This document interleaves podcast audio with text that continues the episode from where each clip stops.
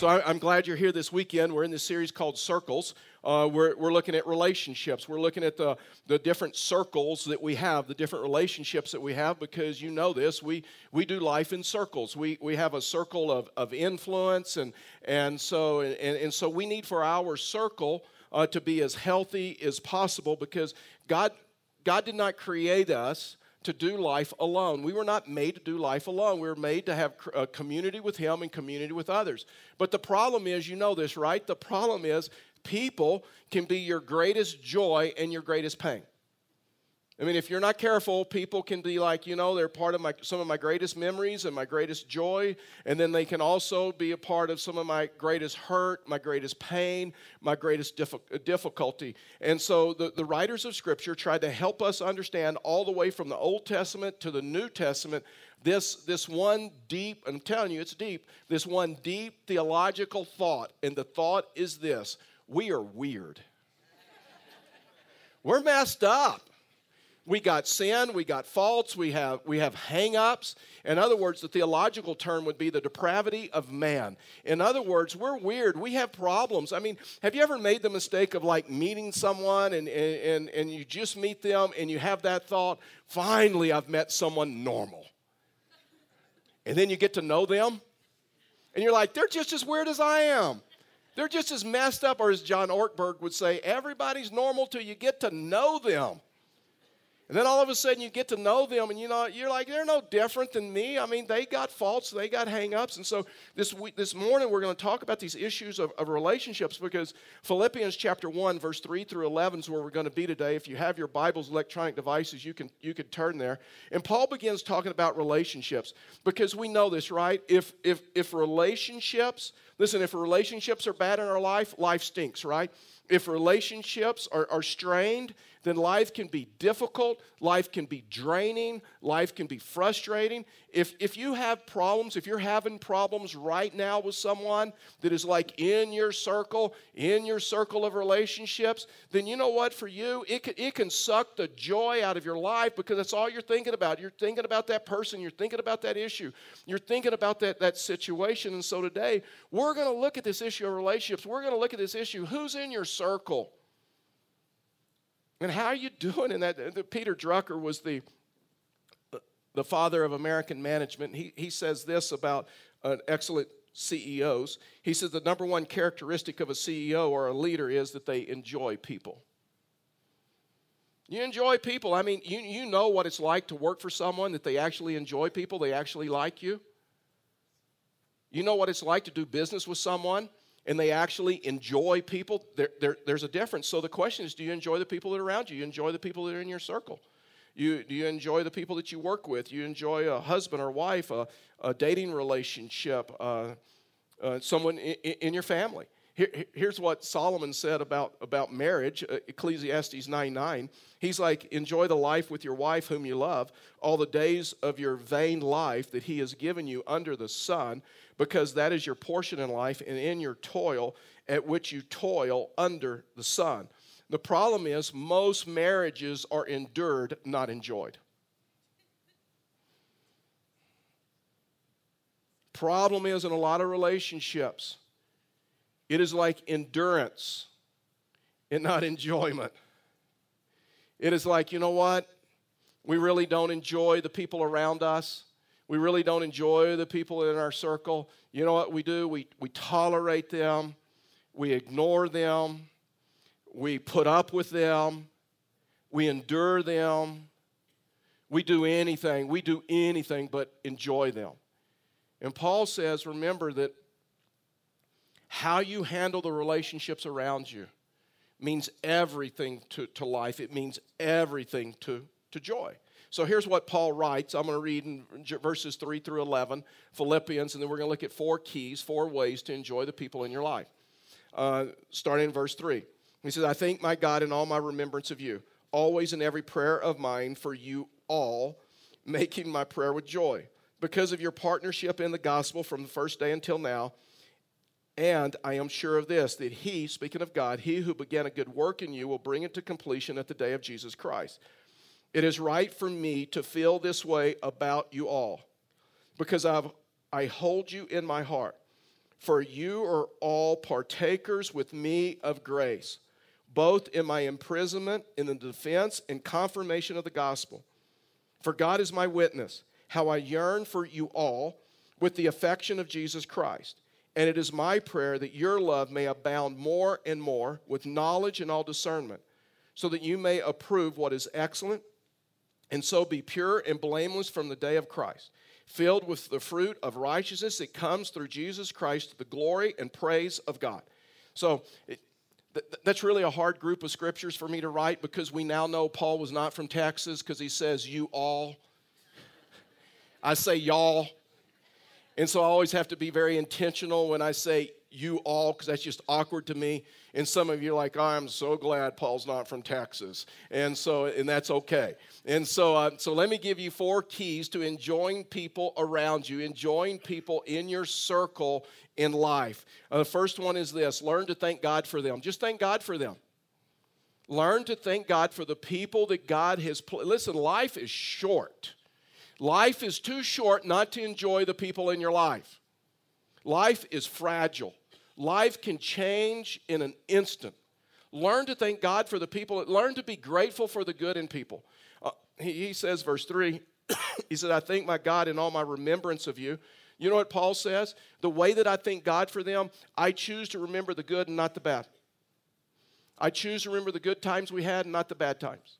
How do you handle those ex relationships? How do you handle those people that may have hurt you in the past, may have done something to you in the past? Do you remember the bad? Do you remember the good? I'm telling you, if all you remember is the bad, and you have some unresolved issues. You haven't walked through forgiveness. Because there had to be some good because they wouldn't have been in your circle at one time. If all you remember is the bad, all you focus on the bad about an ex employee, an ex relationship, an ex friend, and every time that person's name's brought up, every time they come into the room, you focus on the bad, then they're going to suck the joy out of your life. And whether you realize it or not, they're still controlling you today. And they're just going to mess you up today. And Paul says, you know what? I, have decided, I've learned. I've learned just to just to try to remember just the good. Man, when when you remember people, what do you remember, the good or the bad? See, Paul didn't have an easy time in Philippi. This is where the letter of Philippians comes out of. Uh, if, you, if you want some, some history of that, Acts chapter 16 gives us some insight what Paul went through in Philippi. Um, Paul and, and, and, and Silas were like church planters. They were going around, they're like planting churches, and God stops them and says, I want you to go plant a church in Philippi. So they go ch- plant a church, and as they're going to Philippi, as they're coming into the city, there's this name, there's this lady by the name of Lydia. Lydia is a businesswoman. She's influential in the community. Uh, she's very wealthy, and she has a large house. So they're having a conversation with her. They lead her to the Lord. She meets Christ, and she says, I, want you to start a church out of my house, and I'm going to fund it. So they start this church out of her house. And then all of a sudden, it's a core group. The church begins to grow. And then the day comes when Paul and Silas heal this guy in the community. This guy was influential. They changed his life, and he began living for Christ, quit doing the corruption that he was once doing. And so it makes the city leaders mad. So the city leaders are now mad. So they go get Paul and Silas. They throw them in prison. They beat them, throw them in prison. Uh, they're chained. They're in prison. And you know what Paul and Silas are doing? They're worshiping God. They understood that, you know what? They have influence in their circle. And so they, they, they're worshiping God, and then God creates an, an earthquake. The, the, the, jail doors break off, the, the chains fall off of, the, of their arms, the chains fall off of their hands. Prisoners start escaping. Paul and Silas start leaving.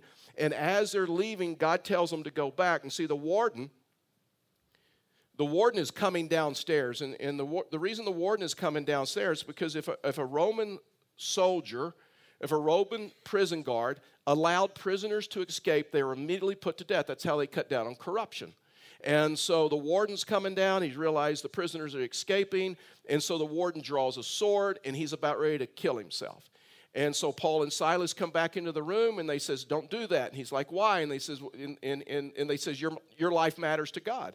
Can you imagine that? The very guy that had beat them, the very guy that was punishing them, and he says, "Your life matters to God."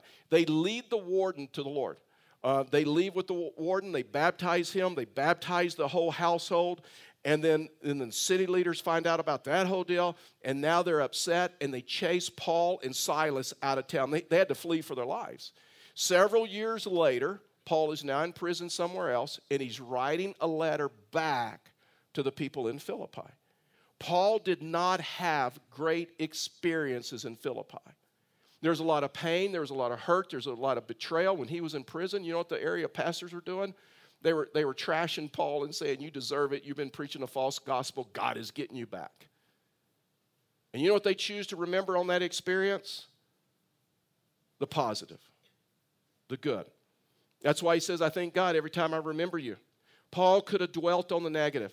He could have remembered the painful mat, the, the memories, but he chose to remember the good things, the things that he was grateful for. Listen, let me tell you something conditional gratitude is not gratitude. If everything has to be going great in your circle for you to be grateful and have joy, you'll never have be grateful, you'll never have joy.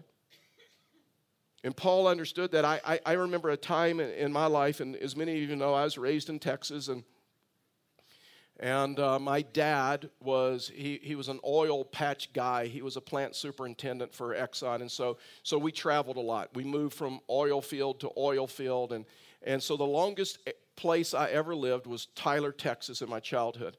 We moved there when I was in the fourth grade. I lived there from the fourth grade all the way through my junior year of high school. After I'd finished my junior year of high school, uh, in June, uh, my dad set the family down and said, Hey, listen, we've been transferred. We're moving to Bay City, Texas. I was crushed. I had a girlfriend, I had relationships, I had friendships. I was dreaming of that senior year experience with my friends. And my dad says we're moving.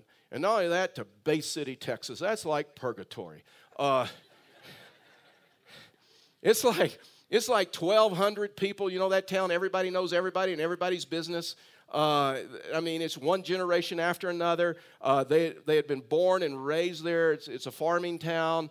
And so they, all the kids started in kindergarten together all the way through. They had lifelong friendships. They, they didn't need any new friends.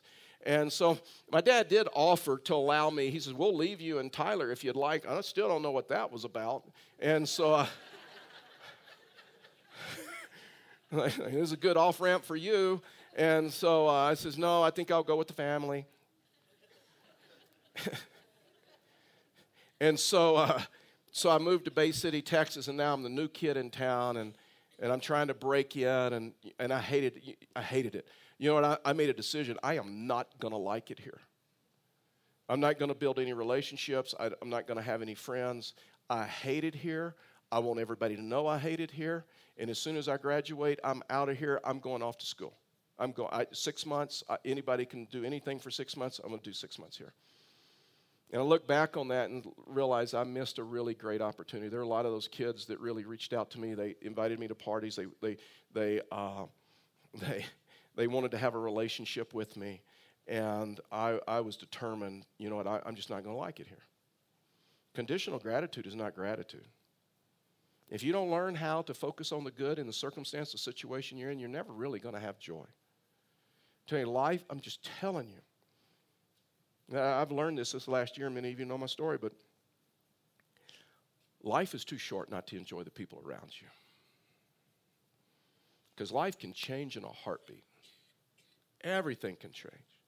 And maybe you're holding on a hurt from the past, and because of that, you just you're just negative. You just see the bad. You just see the bad in everybody, and as a result of that, you don't you don't have you don't have joy. How about focusing on the good, being grateful for what you do have, being grateful. Listen, let me tell you something. Pleasant memories are a choice. It's your choice what you remember about that individual. It's your choice what you remember about that situation.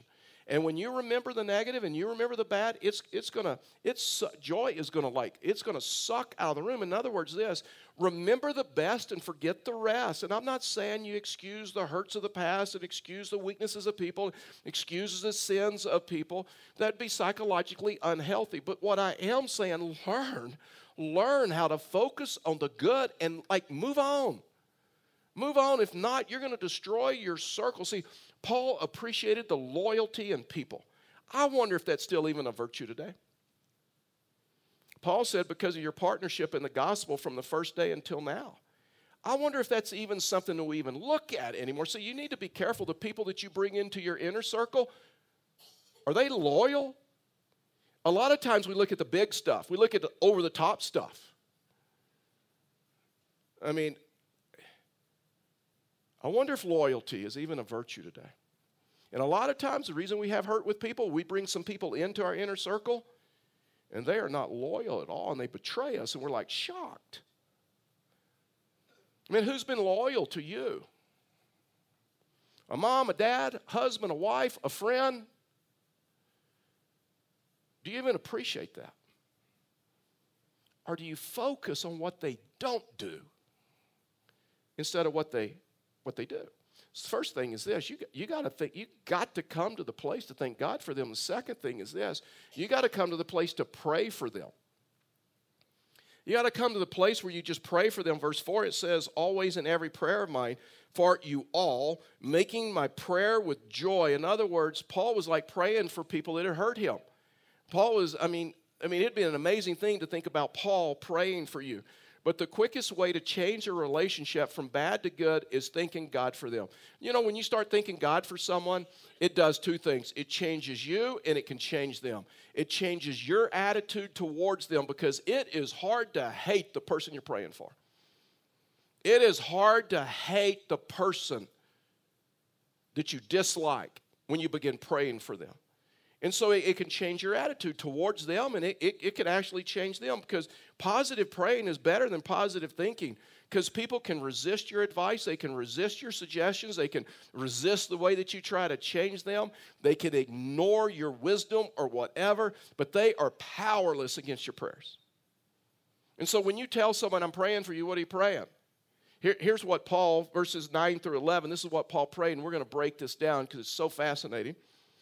He said, It is my prayer that your love may abound more and more with knowledge and all discernment, so that you may approve what is excellent, and so be pure and blameless for the day of Christ, filled with the fruit of righteousness that comes through Jesus Christ, to the glory and praise of God. So, four things that, that Paul prays for people. And listen, let me just tell you just real quickly, like this is this is like bonus material. This is like for free. Uh, I was wondering about Paul and all of his prayers. And like, is, is this something that he consistently prays for people? Does he pray different prayers for people? And so I like go through all the prayers that Paul prayed. And here's what's crazy. Never once did Paul pray that God would change somebody's circumstances. I'm like, ah, oh, that's what I pray the most, right? God, get me out of this circle. Get Fred out. And Fred's a fake name. Just get Fred out of my circle. I'm tired of Fred. God changed my situation. You know, God never, God never prayed, God changed their situation. You know what God prayed? God changed them in the midst of their situation. God teach them in the middle of their situation. Teach them how to love people. Teach them how to come to the place where they're able to see the good and not the bad in everybody because you know this. We live in a negative society. Most people, all they tweet, all they post is something like negative about somebody else. Some people have a whole platform letting everybody know how horrible somebody else is. You want to stand out in this society? You want to stand out? You just you, you just have joy, be happy, and love people. And so here's some things, here's four things that Paul would pray for people. He'd say, pray that they grow in love. Just Lord, teach them how to love. I mean, he says that, that, that your love may abound more and more. In other words, it's like this uncontainable love. It's like this tidal wave of love. It's like this, it's this, it's this overflowing of love. Jesus is the one that said, Love the Lord your God with all your heart, with all your soul, with all your strength. Oh, by the way, and love your neighbor by yourself. One of the evidences that we love God is we love people. You can never, and I can never say when you get in a situation, you get in an argument, and you say something that you shouldn't say it's demeaning to someone, you talk down to someone, you insult someone, you hurt someone with your words, and then all of a sudden you look at them and says, "Oh, I'm so sorry. I, don't even know where that came from." Jesus say, "If you don't know where it came from, I'll tell you where it came from. It came from your heart." Because what comes out of your mouth is an overflow of your heart. Change your heart, it change your words. And so the first thing is you, te- you, you pray that, that God, God would, that they would grow in love. And so Anne Lamott, she says this, and I'm, I'm going to quote her. She says this You can safely assume you, you've created God in your own image when it turns out that God hates all the same people you do. When God thinks that when God thinks everybody's a jerk that you think is a jerk. When God thinks everybody is an idiot that you think is a jerk. When God hates all the same people that you do, then all of a sudden, you know what? You put your place in God, yourself in the place of God. You have created God in your own image. It's dangerous. And the next thing you pray is pray that they'll make wise choices. I mean, pray that they'll just simply make wise choices. He says, with knowledge and all discernment. For years, I prayed this for, my, for, for our children, for our, both of our girls, and now I pray it for our son in laws and especially the son in law It's a Patriots fan. He's just making poor choices. it's like, Lord, help him. You guys know we're praying Patriots lose because I'm tired of listening to my son in law and I'm tired of hearing about Brady's hand. And so it's still just hard to me. I'm sorry, you brought up football, not me. And so. Like, like when people come in and they're wearing Patriots jersey, and I know we're a church for everyone, we accept everyone, but man, I'm like, Lord, you see them, I see them. Forgive them, for they know not what they're doing.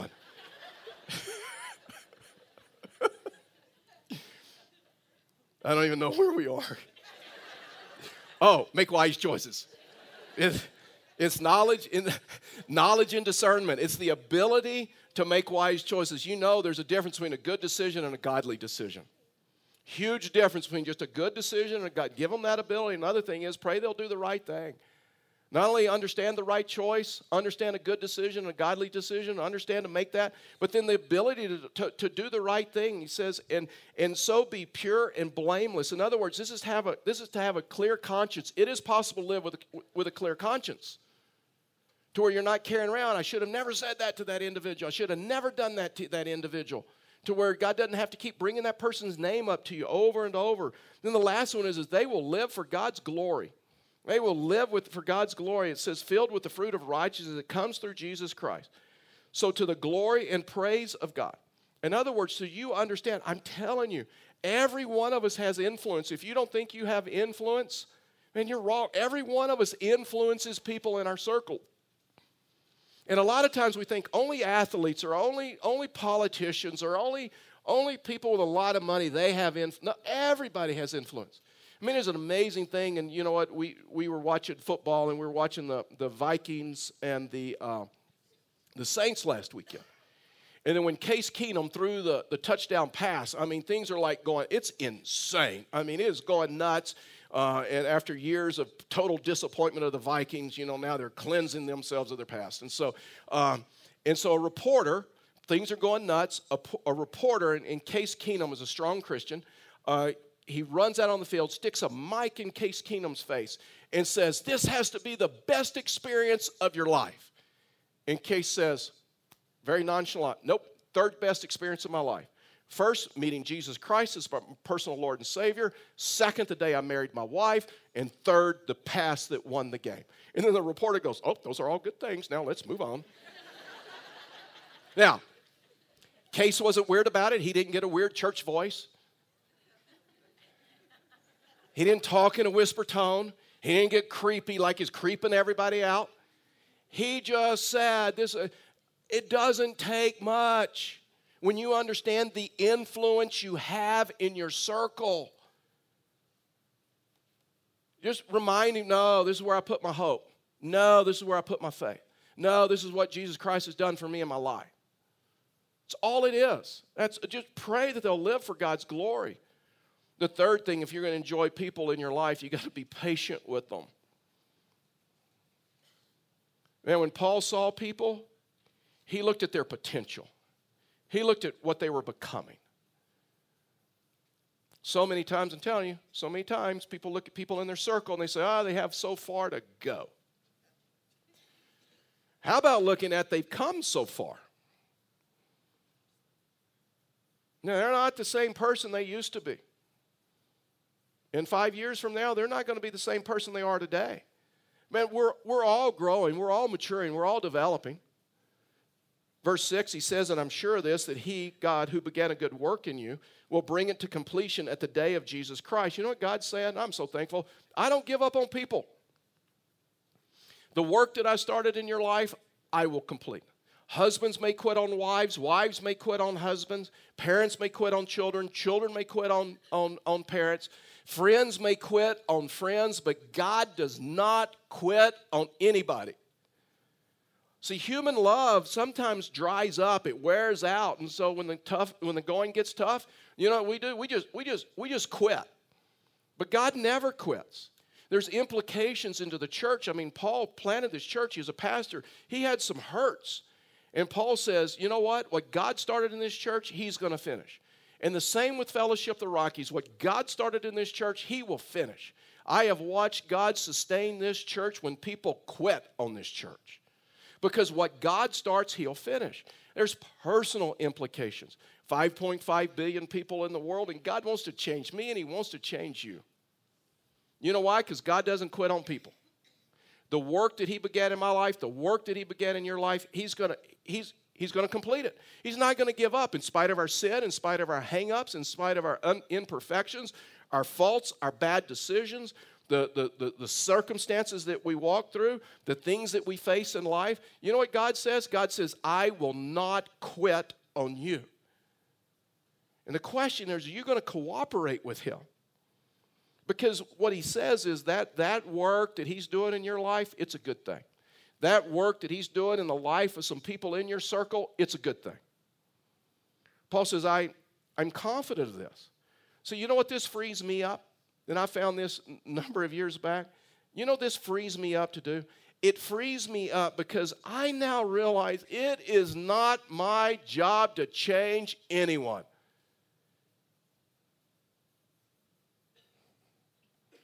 God does that. That's why I preach the way I do. I'm not trying to change you. That's not my job. That's the Holy Spirit's job. Anytime you try to change people in your circle, it's going to frustrate you, it's going to frustrate them. A lot of times, why we carry so much stress in relationship is because we're carrying a responsibility that is not really ours to carry. We think it's our job to change them. When someone responds to me in a hurtful way, it is not a reflection of me, it is a reflection of them. And when I get that, when I understand that, I carry it different. And you know what? When people do that in public and they hurt you, people are smart enough to see things for what they really are. But if we respond back to try to change them or to attack them, we look just as bad as they do. You want to mess with your enemies? Forgive them. You want to mess with your enemies? Let it go. Because the Bible says that, that God is not finished with people, and we need to be patient with people's progress. I've seen God do some amazing things with some people in our church over the last 20 something years. I've watched the dishonest now are truthful. I've watched people that were painful and hurting others become begin to help others. I watched people that were once selfish, now servant. I've watched people that, that carried fear, now people of faith. I've watched people come in who are greedy, and now they're living a life of generosity and of giving. I've watched people come into this body that were that, that had trouble controlling anger that anger that was overflowing uncontrollable anger and and i've watched them come to the place where they can love people they can accept people we had a man just real quick story is like 10 years ago he came to our church after 15 years in prison. Uh, it was anger out of control and consequences to his actions that sent him to prison. 15 years in prison. He comes out, comes in, in, he decided he needed to get God in his life. He comes into our church. He meets Christ here. We baptize him. He goes into a life group. He goes into men's ministry. After five years of being here, uh, he stopped me in the hall and said, "Hey, Charlie, I, I, need to tell you what happened this last week. This last week, he said a man, a friend of mine, betrayed me. He hurt me. I loaded up in my truck. I'm headed over to his house. I'm going to settle the score man to man, knowing I'd probably go back to prison. And I'm driving in my truck and I'm angry. It's like God came into the cab of my truck and God says, "You need to forgive him. You need to learn to forgive him. You need to let it go." He said, I pulled over and I figured out how to forgive him. And I said, You know what? That's an unbelievable story because five years ago, if that man had done that, he probably would have been dead and you'd be in prison again. And I'm glad you're here. I'm glad you're here. I'm telling you, God is going to push you to a higher level. Some of you may be coloring outside the lines right now. You may be playing loose in the area of ethics. You may not be truthful in some areas. You're abusing your body, or you know what? You're abusing somebody else. You're sleeping in the wrong bed. You're gossiping and slandering about brothers and sisters in Christ. And do you think God is just going to wink at that? And say, I'll go work on somebody else. The work that he started in life, he's going to complete it. Some may say, you know what, I've blown it just way too bad for God to ever use me. God says, I, I'm not going to give up on you. And what I started in your life, I'll complete. The fourth and the last thing, if you're going to enjoy people in your life, is learn to love them. Just come to the place where you learn to love them. The way that you, you helps you to love people is you, you try to understand them. I mean, Paul used the term on my heart, you are on my heart.